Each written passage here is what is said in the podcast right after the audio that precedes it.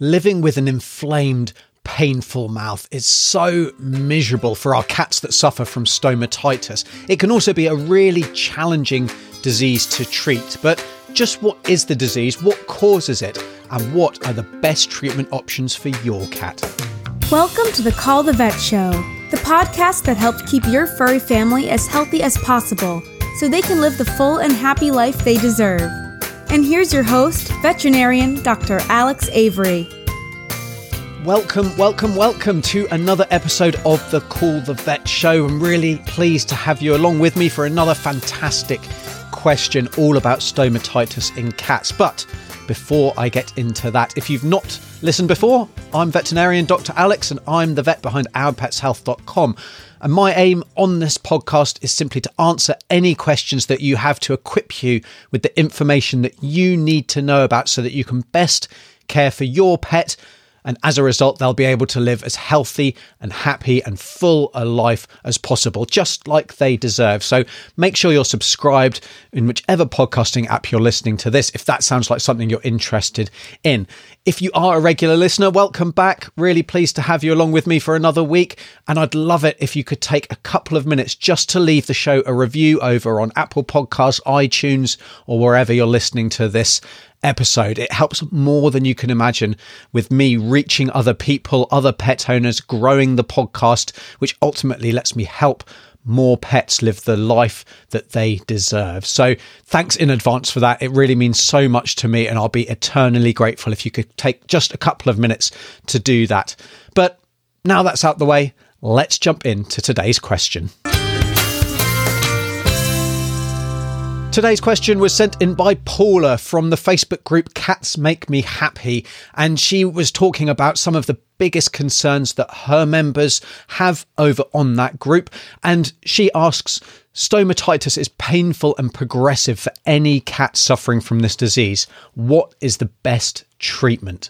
Now, I definitely feel the pain of your members here, Paula. It's such a horrible disease to diagnose a cat with, for them to live through, and it can be incredibly frustrating to try and find the best treatment option with some of the, the treatments that we'll suggest and I'll discuss in just a minute actually being really quite invasive and seemingly extreme for the problem that's being faced, but they are potentially what is needed. So, what are we talking about when we say stomatitis in cats? Well, it's been known by a number of different diseases. The most recent one is feline chronic gingivostomatitis or FCGS. And actually, it's a really common condition that affects about half to 4% of cats. So that's a really significant proportion. It's very painful, often debilitatingly so. So cats will stop eating, they'll dribble, and I'll discuss other symptoms in just a minute. But it's a chronic long term condition that they have to live with that results in really severe inflammation and ulceration of the mucosa of the gingiva within the mouth. And the symptoms and signs of stomatitis in cats are a reluctance to eat. So your cat might go up to their food bowl, but then not eat simply because they're so painful. You might notice that they've got really bad breath, and that can really be horrendous sometimes. They might be dribbling as well, simply because it's so sore to swallow. When you look in their mouth, you'll see a gingivitis, maybe a hyperplasia, which is an overgrowth of the tissues of the gum. There'll be ulceration, there might be uh, missing teeth. There might be feline oral resorptive lesions or feline odontoclastic resorptive lesions, which is basically where the teeth become moth eaten. And you might notice pink spots, especially around the gum line of your cat's teeth. And then if we take x rays of these guys, we can see an awful lot more problems in a number of cases, actually below that gum line, with the roots being resorbed, fractured teeth, and missing teeth. One of the big problems with treating stomatitis in cats is that we don't actually know exactly what what causes the problem. There have been a number of different diseases and conditions that have been proposed, and that includes bacterial infections, viral infections with conditions like feline leukemia virus, feline immunodeficiency virus, herpes virus, and calicivirus. So those are our two main cat flu viruses.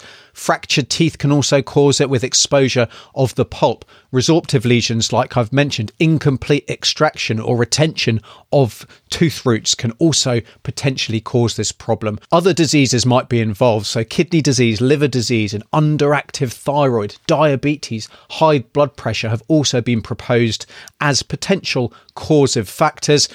Allergies, as well, is another common thought that's behind this. So that could be food, flea, or environmental allergies. And then the final thought is that it could be an immune problem. So an immune mediated or autoimmune disease where the body's immune system is effectively attacking its own tissues. The simple fact is we don't know exactly what's behind it. It could be a combination of a number of these different potential causes. And one other condition worth mentioning is cancer. So depending on what things look like, it could be that actually rather than a stomatitis, this chronic gingivostomatitis, you could be dealing with an oral tumour. Diagnosing a cat as suffering from stomatitis involves a number of different tests. In the first case, a simple physical exam is going to highlight the fact that your cat might be suffering from this disease. Blood tests might be taken, which look at just the general body health, organ function, kidney disease, liver disease, but also for viruses. So, our feline immunodeficiency virus, our FIV, and our leukemia virus, our FELV. Thyroid levels might also be checked just to check that your cat isn't underactive. It's not very common in cats, but it definitely might be a consideration and an underlying cause, like we've already mentioned. Swabs might be taken to look for signs of these flu viruses, so our herpes virus and our calicivirus a full dental examination is then going to need to be carried out. That needs to be done under an anesthetic. There's no way that a cat, even a healthy cat, is going to tolerate their mouth and their teeth being poked and prodded. But remember, these guys, their mouths are incredibly painful. So they have to be under an anesthetic for us to really visualize what's going on. And then dental x rays are really important if your vet's got the availability. If they don't, it might be a consideration to actually refer them to a practice, a dentist that does have that facility, because that can show so many problems hidden underneath the gum line that we can't see without x rays. And then finally, if there's any thought that there could be something like a cancer going on, a biopsy is going to be taken. That's going to be analysed by a pathologist to determine whether your cat does have chronic gingivostomatitis stomatitis or whether they're suffering from a tumour. And then moving on to cat stomatitis treatment. Now, unfortunately, as you may have already guessed, because we don't know the exact cause and because the disease can vary so much, the treatment options are numerous and there is no one size fits all that's guaranteed to help every single cat. This means that there are a number of different potential treatment options that your vet might need to work through to best find the solution for your individual cat. The first option really is to extract any obvious teeth that are causing problems. So any that have got pocketing, that have got resorptive lesions, or that are fractured. Even if they're not causing the stomatitis, they are going to be painful, and your cat is going to be so much happier with those teeth removed. Once that's done, the teeth, the remaining teeth are all cleaned up.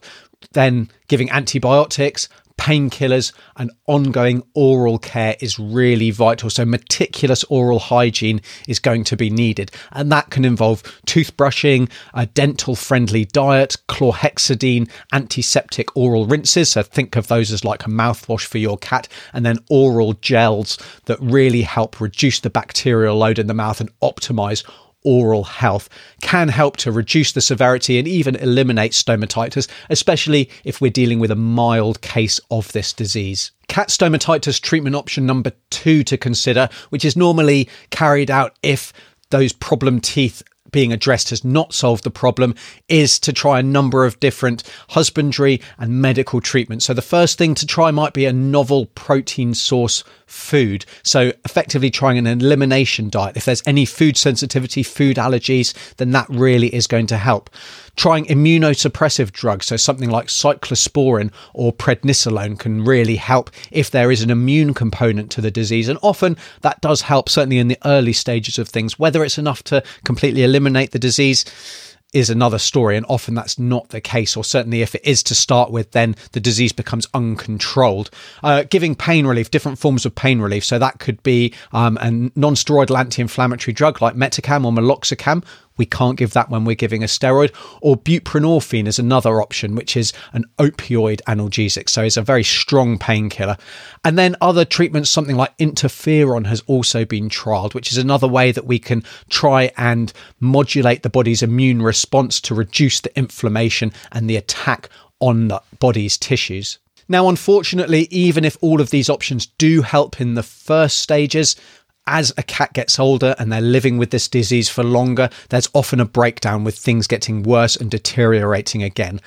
Equally, for those cats that are really seriously affected, often these first two treatment options simply aren't enough to control the disease and make those cats as comfortable as they could be. And that leads us to perform some more radical dental surgery. And that can either be in the case of a partial mouth extraction, so that's extraction, extracting all of the teeth behind the canines, so the molars and the premolars, or having a full mouth extraction, which is removing every single tooth. Now, while that might sound extreme, remember that the implications and the effects of this disease on a cat's well-being are huge, and often removing the teeth actually has a really huge benefit for that individual. They are actually able to eat fine, all of that inflammation will settle down. We can give wet food or we can soak biscuits, so cats are able to eat absolutely fine. There's no problems there. Our cats aren't relying on hunting and catching and killing their food, so they don't need their teeth. They're kind of optional extras, if you like. It is important that if your cat does have full mouth extraction,